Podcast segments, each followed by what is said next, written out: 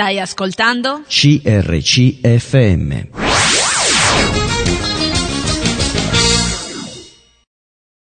Buongiorno a tutti, grazie di essere ancora all'ascolto del nostro programma Bibbia e dintorni ogni martedì, puntuali alla solita ora. Siamo qui che vi stiamo aspettando proprio per uh, intrattenerci con voi.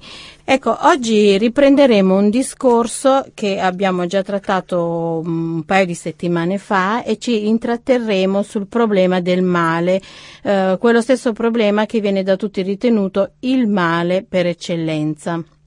Il filosofo eh, Francesco Saverio Festa, in un articolo contenuto nel numero della rivista Filosofia e Teologia, interamente dedicato al problema del male, afferma si è tornati da poco tempo pure a rian- rianalizzare il tema del male in tutte le sue sfaccettature e le sue pieghe, quasi come fosse sfuggito qualcosa nel corso dei secoli. E anche eh, Peter Berger eh, dedica il suo ultimo lavoro, Questioni di fede, proprio a una riflessione mh, mm, sui contenuti base um, del cristianesimo. Berger è uno dei più acuti sociologi della religione del mondo e lui lavora all'Università um, di Boston ed è un profondo conoscitore proprio delle principali tradizioni uh, religiose. E lui tra l'altro scrive in questo suo lavoro che anche nel manifestare la sua onnipotenza Dio sembra essere parsimonioso. Dice perché ehm, risponde si fa alcune domande. Perché risponde ad alcune preghiere e non ad altre? Soprattutto perché non ascolta le preghiere delle vittime innocenti? E qui proprio irrompe con forza il problema della teodicea di cui parlavamo eh, la volta scorsa ovvero della giustizia di Dio, eh, molto più avvertito dalle religioni monoteistiche che coltivano l'idea di un Dio personale. E lui continua e dice perché Dio ha così spesso abbandonato il suo popolo eletto? Eh, che senso ha l'esperienza di Giobbe che non è eh, solo confinata nei canoni della Bibbia? Che dire di fronte all'olocausto, la rivelazione della, nella nostra epoca del male assoluto? Come ha potuto Dio permettere l'uccisione di un milione di bambini ebrei? Poi si interroga ancora perché gli tsunami, gli uragani continuano a imperversare nel mondo e continua eh, su questo tono. Quindi anche oggi noi vogliamo soffermarci su questo problema e lo faremo ancora una volta con un amico ormai della nostra trasmissione, si tratta eh, di Jonathan Benatti mh, mm, che è un ragazzo, è giovane, ha una laurea, laurea triennale in ingegneria aerospaziale e sta terminando anche l'ultimo anno di specialista sempre in ingegneria aerospaziale. Lui scrive sulla rivista Il Cristiano, abbiamo trattato con lui um, il codice da Vinci eh, se vi ricordate l'anno scorso e collabora inoltre con la casa editrice GBU come traduttore e scrive anche dei contributi. Eh, ecco, vediamo se abbiamo Jonathan al telefono. Sì, ciao. Ciao Jonathan, eh, stai bene? Sì, sì, non c'è male, tu tutto bene? Bene, bene, siamo qua e mh, mm, vorremmo discutere, continuare a discutere sul problema del male. Sì, Ti... un, problema, un problema veramente spinoso. Ecco, eh, l'altra volta abbiamo parlato della cosiddetta teodicea, cerchiamo di spiegarlo rapidamente ancora una volta. Sì, in pratica la teodicea, ehm, riferendoci a quella che è l'etimologia greca della parola, significa appunto difesa di Dio, quindi è quella parte della teologia o comunque anche della speculazione filosofica che cerca di risolvere e di riconciliare eh, il fatto che un Dio buono e onnipotente ehm, abbia creato un mondo in cui però, eh, la nostra esperienza anche ce lo conferma, eh, sussistono problemi quali la sofferenza e il male. Tu prima hai citato giustamente una uh, lunga lista di quelli che sono stati alcuni dei mali che hanno afflitto il nostro secolo, ma mm. che hanno anche afflitto uh, i secoli precedenti a, al nostro. Mm. Quindi appunto la Teodicea si propone proprio come obiettivo quello di studiare in che correlazione sta uh, un Dio onnipotente buono con uh, una realtà caratterizzata da sofferenza e dalla presenza del male. Mm-hmm. Sì, ehm, assistiamo ad una proprio rinnovata attenzione insomma, nei confronti del male, inteso in tutte le forme. No? Eh, già Kant diceva, constatava la drammatica, mh, mm, insopprimibile, lui diceva, presenza reale del male nel mondo. Sì. No? E, mh, mm, quali sono state, abbiamo visto l'altra volta, eh, alcune risposte date dalle filosofie e dalle religioni. Eh, ecco, cerchiamo di, anche qui di riepilogare. Sì, mm, l'altra volta abbiamo visto eh, che appunto, eh, dato che il problema della sofferenza è un problema universale, eh, ovviamente la risposta è anche una risposta di tipo universale, nel senso che ognuno, ogni essere umano che si trova ad avere a che fare con il problema del male e della sofferenza, in un certo qual modo deve dare una risposta a questo tipo di problema. E mm. così abbiamo visto che non solo il cristianesimo eh, cerca di dare una risposta appunto al problema eh, del male, ma ogni tipo di visione, di filosofia, di religione eh, che tuttora eh, sussistono nel nostro mondo cercano appunto di dare una propria risposta. Mm e in particolare avevamo visto uh, la risposta che danno i sistemi filosofici basati sul, sull'ateismo, ad esempio avevamo visto avevamo parlato un po' del pessimismo che caratterizzava mm. uh, Schopenhauer, mm. lui appunto era convinto che dietro la realtà ci fosse questo principio universale che lui faceva coincidere con la volontà e questa volontà era un principio cieco, irrazionale, freddo e cattivo che si divertiva a vedere le proprie creature eh, soffrire. Mm-hmm. Sì, abbiamo detto che insomma, um, Schelling diceva addirittura che nella stessa natura di Dio è presente un lato oscuro, no? Sì, addirittura mm. appunto uh, Schelling poi diciamo che diceva questo anche sospinto un po' da forse quello che era l'ambiente in cui si muoveva, che era uh, l'ambiente romantico, in mm. cui c'era anche questo senso Uh, forse di attrazione anche mm. verso questi uh, lati oscuri e perché no anche uh, verso il lato oscuro di, di Dio stesso. Sì, addiri- sì, sì, addirittura il pessimismo giunge proprio a relativizzare il male, ad abbandonare un po' questa concezione, la percezione umana del male. Sì, ad esempio poi in certi estremismi a cui è giunto uh, l'ateismo, avevamo uh, visto anche l'altra volta con una citazione di questo uh, famoso biologo che è Richard Dawkins, sì. Mm, che tra le altre cose è proprio in questi giorni al centro di un interessante dibattito mm. con diversi teologi cristiani in, in, Inghilterra.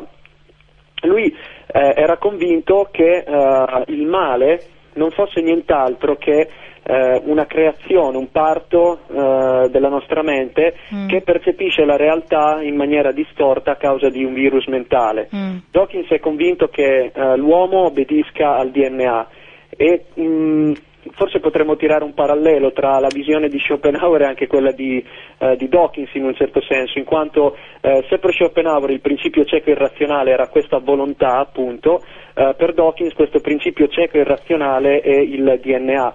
Mm. Eh, lui dice appunto in, in, uh, in, un passaggio abbastanza celebre di un suo libro che noi danziamo al DNA, secondo il ritmo del DNA, secondo la musica del DNA e quindi uh, essendo il DNA un principio che non obbedisce a delle leggi morali ma si comporta in maniera potremmo dire casuale, non ha senso neanche parlare di male o di sofferenza. Uh, in pratica mh, mm, vediamo che nella visione atea uh, la sofferenza uh, fa parte del gioco e si è fortunati se cerchiamo di attraversare questa vita in maniera più incolume possibile. Mm-hmm. Sì, poi dall'altra parte mh, mm, abbiamo anche l'aspetto ottimistico, no? quello che, che, è un atteggiamento diciamo, che tende a sminuire la malvagità del male proprio per alleviarne poi il peso. No? Sì, ad mm. esempio forse direi che questo atteggiamento mh, ottimistico, forse mm. addirittura di uh, indifferenza al male, è un atteggiamento che possiamo ritrovare ad esempio nella filosofia stoica, mm-hmm. che era una filosofia panteistica, alla stregua ad esempio di quello che è il buddismo. Mm. E ad esempio per gli stoici uh, il male, la sofferenza, non erano nient'altro che sinonimo di eh, ignoranza. Mm. Nel senso che appunto dal momento in cui Uh, i filosofi stoici credevano che dietro le realtà c'era un uh, principio universale che loro facevano coincidere con Dio, quindi il cosmo, uh, parlare di cosmo, parlare di universo significa parlare di Dio. Mm. Loro credevano che il cosmo, quindi Dio, regolasse l'universo secondo delle leggi ragionevoli e perfette. E quindi vivere eticamente per loro significava negare l'esistenza del male in quanto erano convinti appunto che dietro a tutta la realtà ci fosse comunque un principio uh, razionale e, e, non casuale, un principio perfetto. Mm. Pertanto la condizione ad esempio del saggio stoico è quella di negare il valore delle emozioni, delle passioni e della sofferenza mm. e quindi di vivere in una specie di stato di apatia. La stessa cosa a cui cerca di pervenire il, il buddismo anche in questo caso ci troviamo di fronte a una filosofia panteistica in cui tutto l'universo è pervaso eh, dalla divinità e noi stessi uomini non siamo altro che una parte di questo tutto. E in questo tipo di filosofia, in questo tipo di religione il male viene visto soltanto come eh, una parte del gioco, una parte del gioco che noi dobbiamo accettare. Addirittura si arriva ad una estremizzazione nella filosofia induistica in cui invece il male che ci accade in questa vita, le sofferenze che accadono, non sono nient'altro che l'eredità che ci portiamo dietro da un comportamento cattivo in vite precedenti. Mm-hmm. I tentativi di risolvere in modo dualistico questo problema di Teodicea sono sempre stati considerati un po' eretici. Eh, la confessione insomma, di fede monoteistica in un Dio creatore lasciava un certo margine alla credenza in forze e potenze malvagie, non però alla fede proprio nell'esistenza di un essere trascendente della stessa origine e della stessa potenza di quel Dio. Cioè mi riferisco um, a quel dualismo radicale dove troviamo sempre contrapposti due principi con la stessa potenza, e sì. entrambi originari, uno buono e l'altro cattivo. Nessuno dei due principi è riconducibile all'altro, eh, come nessuno dei due eh, dispone della capacità di controllare pienamente l'altro. Ad esempio, eh, mi riferisco al manicheismo, al zoroastrismo, no? E anche in certi limiti mi rifaccio a Marcione con la sua bipolarità tra il Dio creatore non buono dell'Antico Testamento e invece il Dio redentore poi del Vangelo. Sì, dobbiamo tener conto appunto che l'ambiente eh, in cui si sviluppò il cristianesimo, soprattutto nei primi tre secoli eh, della sua storia, era un ambiente che comunque era fortemente influenzato da filosofie eh, greche, mm. da filosofie a matrice greca e anche da filosofie contaminate da elementi eh, orientali. Tu giustamente hai citato il manicheismo, ad esempio mm. possiamo ricordare che eh, uno dei più grandi pensatori cristiani eh, di tutta la storia del cristianesimo, cioè Agostino, Agostino di Pona, sì. prima di convertirsi al cristianesimo eh, aveva appunto avuto un periodo in cui era passato eh, per l'accettazione della filosofia eh, della visione di vita manicheistica, in, mm. in cui appunto, come hai già ricordato tu, ci sono due principi che hanno uguale forza, uguale potenza e che sono in continua contrapposizione tra di loro mm. e sembra che nessuno dei due riesca mai a venirne a capo. Certo. Quindi la sofferenza in questo tipo di sistema religioso, in questa visione del mondo, non è nient'altro che il prodotto della guerra tra questi due principi, ovvero tra il principio buono e il principio mm. eh, cattivo. Mm. E anche Marcione stesso, sì. eh, essendo un gnostico, e quindi essendo influenzato uh, e avendo fatto una grossissima commistione tra alcuni elementi del cristianesimo e diversi elementi del pensiero uh, greco e del pensiero orientale ha questo tipo di visione in cui uh, vede il Dio dell'Antico Testamento come un Dio iracondo e capriccioso mentre vede invece nel Dio eh, del Nuovo Testamento, in particolare nella persona di Gesù Cristo, un Dio eh, buono, favorevole eh, agli uomini. Mm-hmm.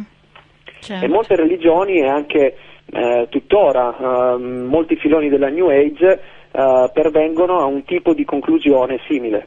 Mm. Sì, abbiamo anche detto che insomma non possiamo comprendere il male, ma possiamo comprendere di non poterlo comprendere, cioè forse non è molto comprensibile. A volte ci diciamo come facciamo a capire questo problema. Già il fatto di ammettere che non riusciamo a capirlo e a spiegarcelo forse è una cosa positiva. Sì, ovviamente eh, una delle cose che abbiamo detto anche nella scorsa trasmissione che ci tengo a ribadire è il fatto che noi eh, stiamo cercando di valutare insieme questo tipo di problema, però ehm, anche da un punto di vista biblico e cristiano, però la cosa importante da sottolineare è che il cristianesimo non dà una risposta di tipo intellettuale, cioè interess- la Bibbia non è interessata a spiegarci eh, tanto il perché eh, del male e il perché eh, ci sia uh, la sofferenza nel mondo, mm. quanto lo scopo della Bibbia, cioè appunto della rivelazione eh, sia veterotestamentaria che neotestamentaria, è quello di aiutare uh, il cristiano, aiutare l'uomo a superare, ad affrontare in maniera positiva in maniera vincente, cioè proprio a vincere sulla sofferenza. Mm. Quindi il problema del male rimane comunque un mistero, cioè noi possiamo eh, conoscere tutto, mh, mm, riflettere, capire tutto ciò che appartiene insomma alla creazione, no? Però alcuni dicono noi non possiamo capire il male perché il male non è una creazione di Dio. Infatti, sì. fra i tanti misteri insomma, che la Bibbia ci presenta, la Trinità, l'incarnazione, che sono misteri abbastanza profondi, no? questo è stato sì. definito proprio il mistero opaco, cioè sì. unico tra tutti quelli eh, nel quale la ragione umana non, non, riesce proprio ad addentrarsi.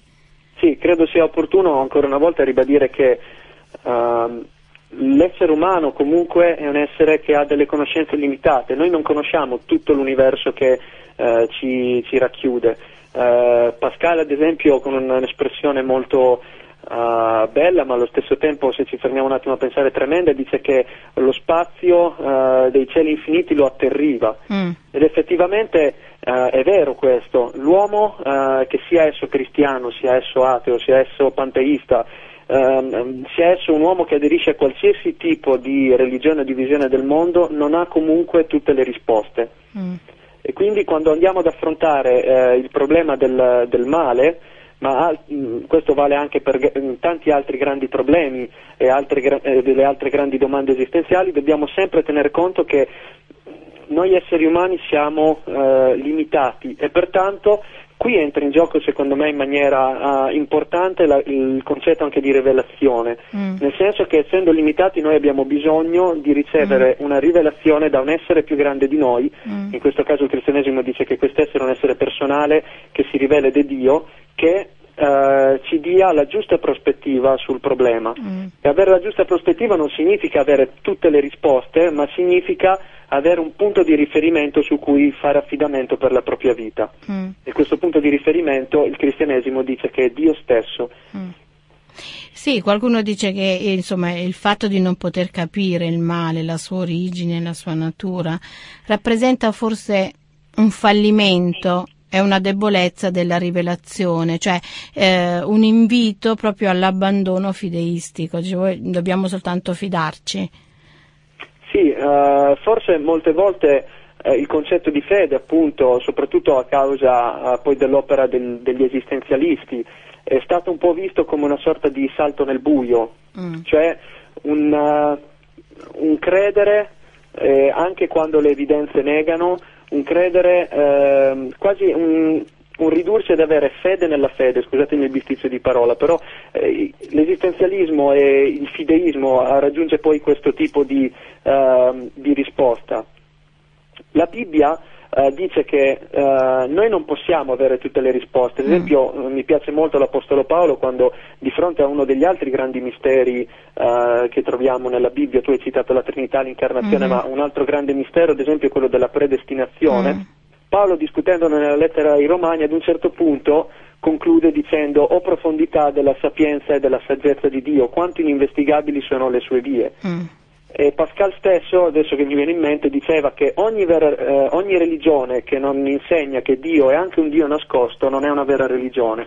Mm. Questo significa che eh, quando noi affrontiamo certi tipi di problemi che ci superano, come ad esempio il problema del male appunto, eh, ci saranno sempre in questa vita dei lati oscuri che noi non riusciamo a comprendere in quanto esseri limitati, mm-hmm. però la risposta che dà il cristianesimo è il fatto che in mezzo a queste problematiche, in mezzo a quelle che possono essere eh, gli sbandamenti che queste problematiche possono dare anche nella vita personale di una persona, un punto di riferimento comunque c'è ed è l'affidabilità del carattere della persona di Dio. Di Dio, certo. Tu l'altra volta ad esempio hai citato una frase bellissima di Hans Kung sì.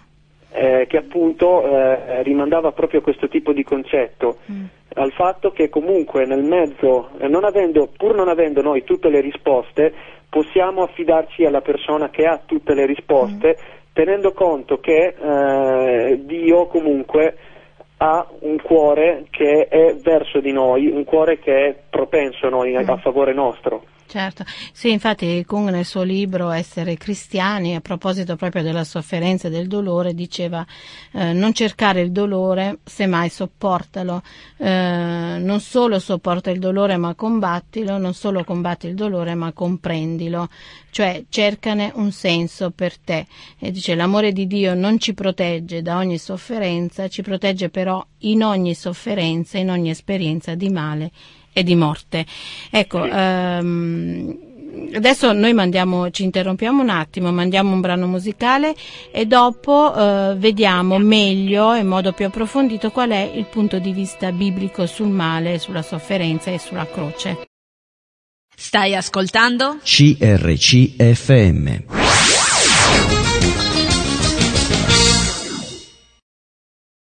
Eccoci di nuovo pronti a continuare il nostro discorso sulla sofferenza e sul male. Eh, siamo in collegamento telefonico con Jonathan. Jonathan? Sì. Eccomi. Eccoci. Allora, abbiamo dato uno sguardo insomma, panoramico a quello che è la, la tradizione, insomma, delle filosofie, delle religioni. Eh, adesso cerchiamo di dare una risposta cristiana alla sofferenza e al male. Allora io direi innanzitutto che eh. riprendo un attimo quello che ho detto sì. cinque minuti fa, nel sì. senso che appunto ho detto che eh, il cristianesimo uh, parla di un oggetto affidabile per la nostra fede, questo oggetto affidabile della fede è Dio stesso, mm. ma in che senso allora dobbiamo domandarci questo oggetto affidabile? Cosa uh, ci fa capire, comprendere che questo Dio che ha creato l'universo è allo stesso tempo un Dio benevolo e a nostro favore. Mm. E la risposta che dà il cristianesimo è la croce di Cristo, mm. perché nell'incarnazione prima, cui Dio Uh, si incarna nella seconda persona della Trinità, che è Gesù Cristo, e che prende il nome di Emanuele, cioè Dio con noi, mm. e anche nella morte della croce, noi vediamo, eh, nella morte sulla croce di Cristo, noi vediamo che Dio ha fatto qualcosa per risolvere il problema della sofferenza. Mm. John Stott giustamente sottolinea come la croce non eh, risolva immediatamente il problema del male, cioè quell'atto lì non ha spazzato subito eh, via il male in maniera definitiva, ma con la croce di Cristo e con la sua risurrezione Dio si è impegnato nei confronti dell'uomo a portare avanti un piano di redenzione che riporti uh, l'uomo eh, il mondo in quelle condizioni eh, primarie che Dio aveva eh, concepito, cioè di perfetta comunione e intimità eh, tra la creatura e il creatore. Quindi se da un lato la croce non, non risolve subito questo problema perché a distanza di duemila anni da quell'avvenimento noi vediamo che ancora nel mondo c'è il male e c'è la sofferenza, allo stesso tempo, eh, forse in maniera a volte ci può sembrare silenziosa, però in maniera costante Dio si è impegnato solennemente a restaurare le cose secondo l'ordine mm. uh, principale, mm. quello che era in origine. La croce crocifigge, se così possiamo dire, il concetto che abbiamo di Dio, un Dio sulla croce che soffre, che muore, è il contrario insomma dell'immagine di Dio che di solito si ha. Il, sì, eh, con il mistero insomma, della croce eh, la teologia si trova confrontata con una realtà che va oltre a quello che la teologia insomma, negativa aveva sostenuto. Ad esempio, penso ad Anselmo di Canterbury, no? aveva affermato che Dio era ciò di cui non si poteva pensare niente di più grande sì. e si era spinto oltre dicendo che Dio era più grande di tutto ciò che si poteva pensare. Allora ci chiediamo, com'è possibile capire la croce come rivelazione dell'amore di Dio. La croce, faccio un po' l'avvocato insomma del diavolo, dice la croce sì. non è piuttosto il segno di un Dio crudele, collerico, eh, violento, che ha bisogno di un capro espiatorio e che sacrifica il suo stesso figlio come prezzo da pagare per la riconciliazione? Beh, questa eh. è una, buona, una buonissima uh, obiezione. Mm. Però quello uh, su cui punta in modo particolare la croce, tra le tante cose che la croce uh, appunto insegna e punta, mm. è il fatto che la croce di Cristo è la prova dell'amore solidale di Dio nei nostri confronti, cioè del fatto che Egli è un Dio personale ed amorevole ed è solidale con la nostra condizione e con il nostro dolore. Mm. È Cristo sulla croce che si fa carico uh, del peccato, delle sofferenze e dei mali uh, dell'umanità. Mm. E, e, allora qual è la relazione tra insomma, le sofferenze di Cristo e le nostre? La croce come ci può parlare quando Beh, stiamo la soffrendo? Ci può parlare uh, appunto in, in, diversi modi. Mm eh, ne possiamo magari esaminare eh, qualcuno insieme. Sì. Ad esempio, eh, la croce di Cristo, eh, l'autore della lettera agli ebrei punta molto sulla croce di Cristo, ad esempio, per ehm, incoraggiare appunto questi cristiani Uh, a cui era rivolto origin- originariamente questo scritto, che erano cristiani che stavano subendo la persecuzione, quindi erano in una sofferenza incredibile.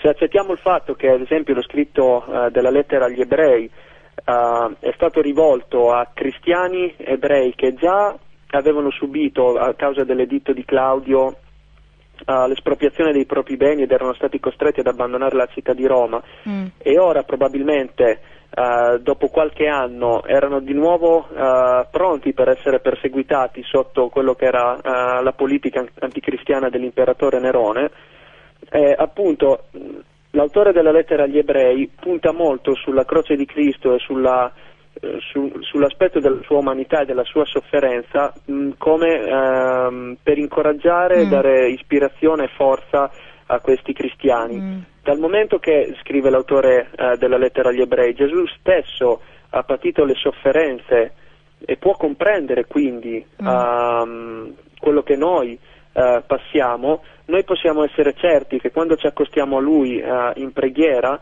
Egli fornisce soccorso, aiuto e grazia al mm. momento opportuno. Mm. Quindi, Quindi, la croce già in questo senso uh, parla personalmente alla nostra sofferenza, in quanto rimuove uno, penso, delle, dei motivi per cui per noi la sofferenza è davvero insopportabile, cioè il mm. fatto che la sofferenza um, sia un segno da parte di Dio che Lui ci abbia dimenticati. Mm.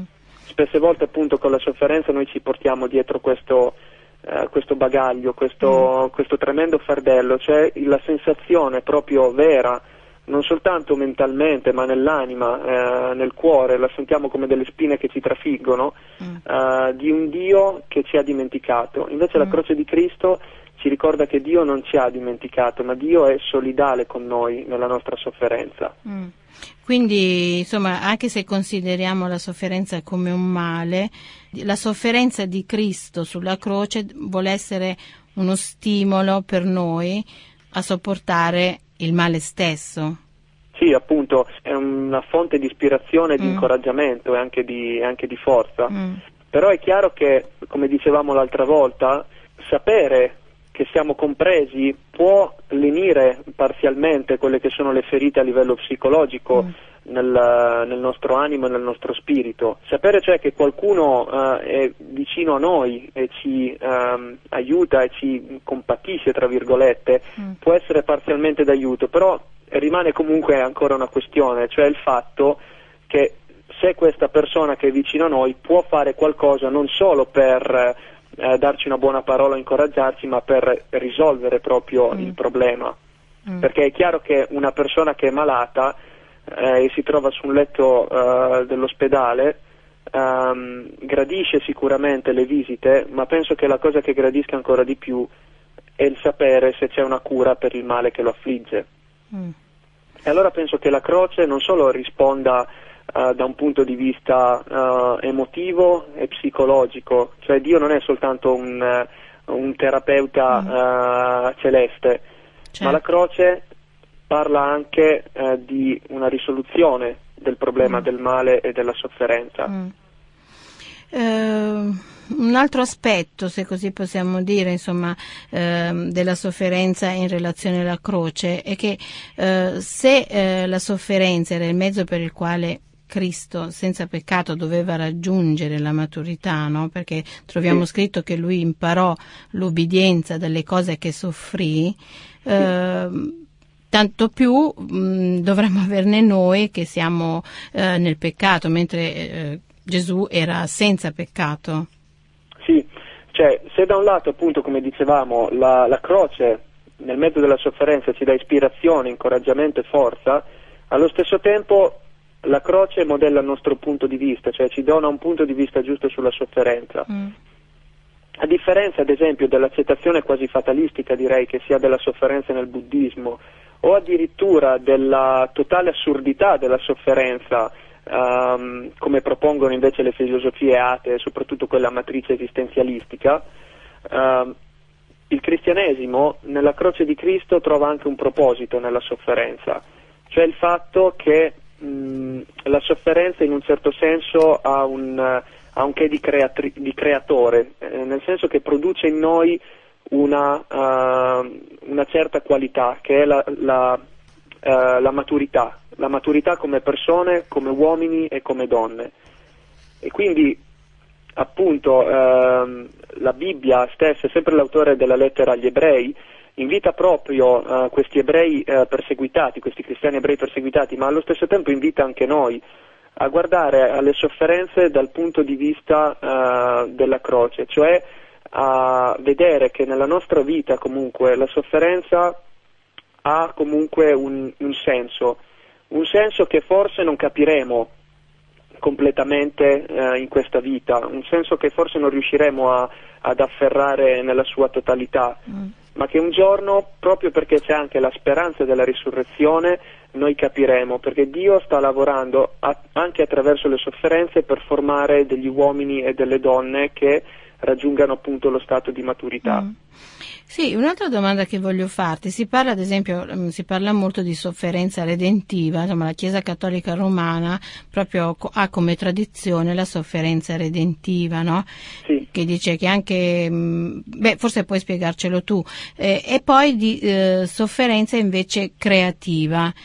Che differenza c'è e mm, che cosa vogliono dire questi... Beh, diciamo che la Chiesa Cattolica appunto ha questo retaggio che ha una matrice molto eh, antica, ha un'origine molto antica, cioè il Mm. fatto che eh, in un certo qual modo ehm, la sofferenza abbia una funzione eh, redentrice appunto. Cosa significa questo? Che anche se dopo la colpa per i- mm, anche dopo che la colpa per i nostri peccati è stata perdonata, Mm. Dobbiamo una fare parte- qualcosa noi sì, da esatto, aggiungere, attraverso la eh. sofferenza noi in un certo senso espiamo Mm. il rimanente, mm, il rimanente della- di, questa, di questa colpa. Cioè c'è il perdono, ma comunque dopo noi dovremmo fare qualcosa per espiare, no? Esattamente. Ecco. Il problema però con questo tipo di visione è che è totalmente eh, antibiblica purtroppo. Mm. Perché appunto la Bibbia è molto chiara nel dire che la redenzione è una cosa che viene effettuata completamente Mm. dalla persona di Cristo per mezzo dell'espiazione che lui Mm. ha compiuto sulla croce. Sì, cioè sembra quasi sminuire il valore e l'efficacia dell'opera della croce, proprio della morte di Cristo.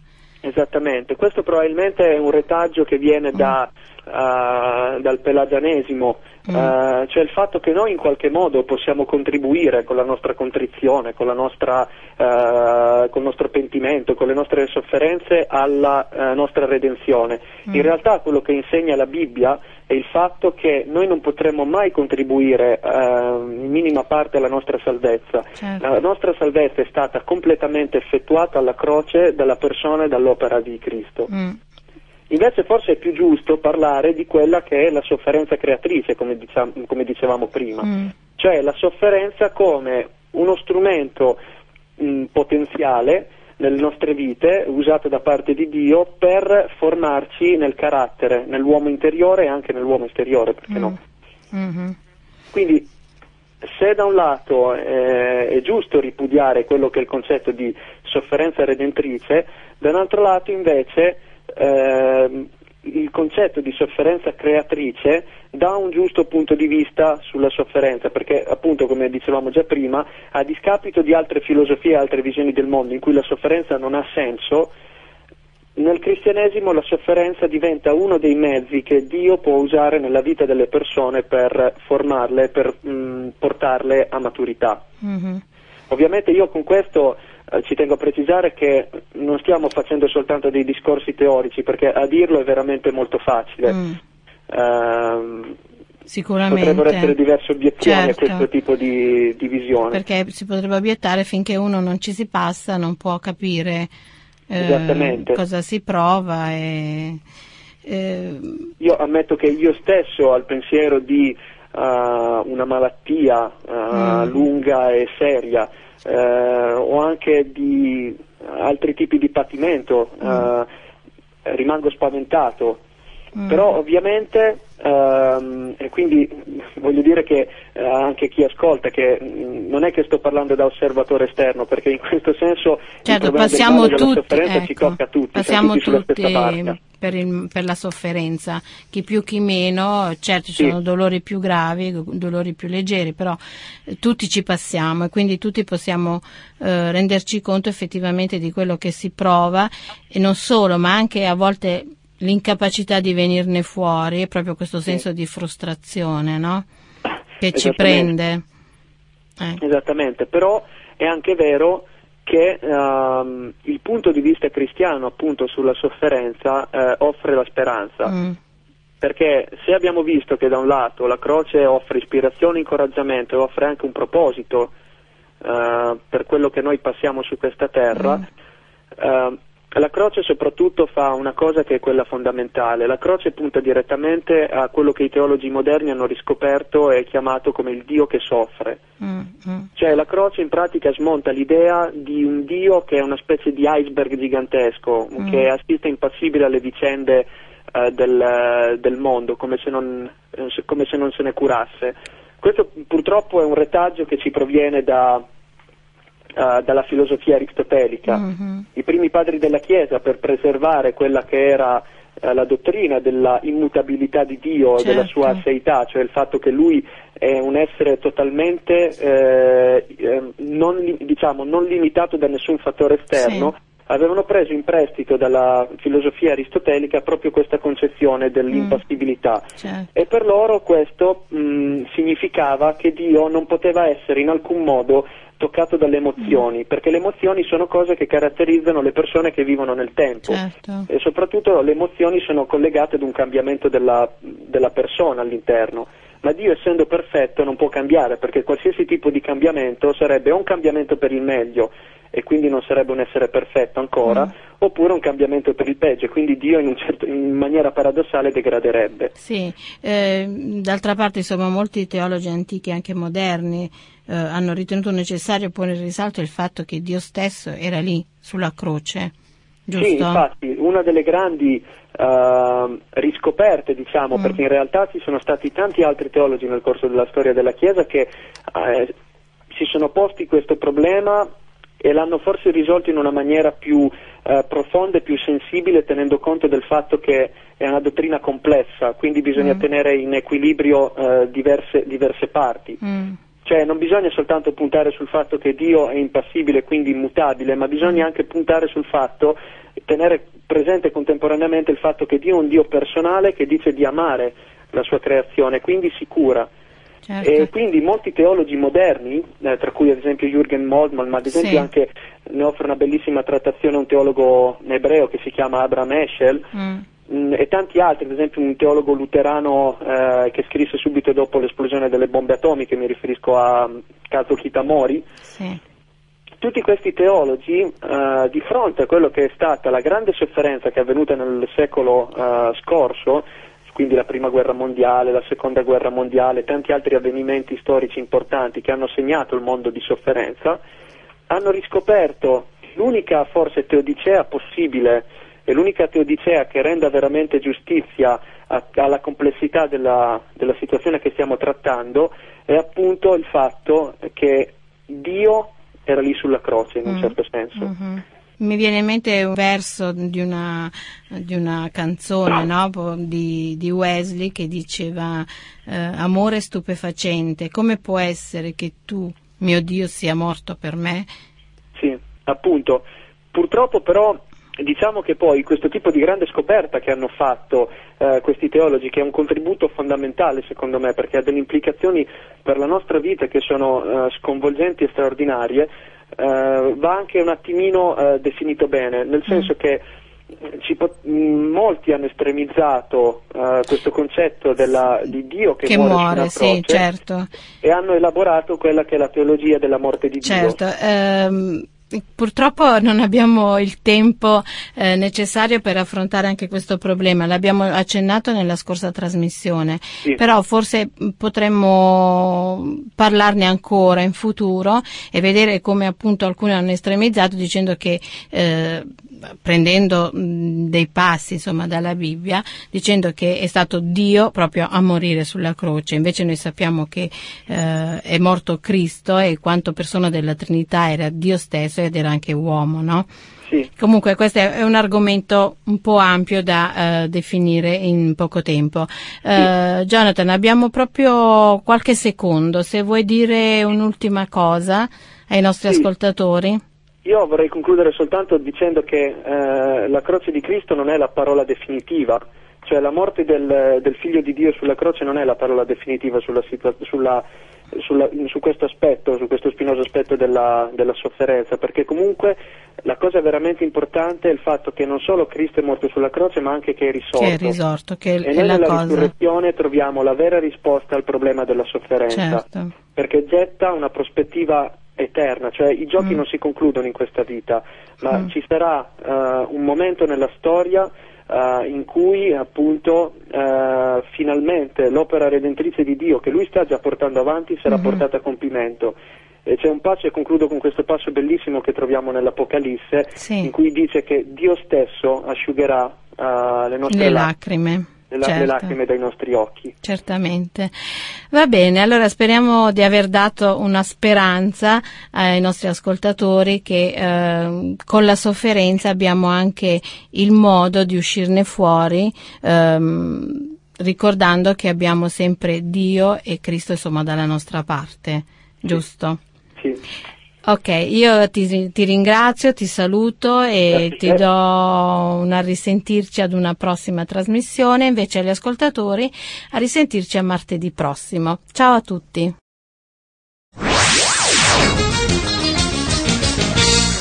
Appena ascoltato un programma prodotto da crc.fm. Se hai apprezzato quello che hai ascoltato, considera di sostenere il tuo programma preferito. Visita il sito www.crc.fm e ricorda, il tuo sostegno è prezioso.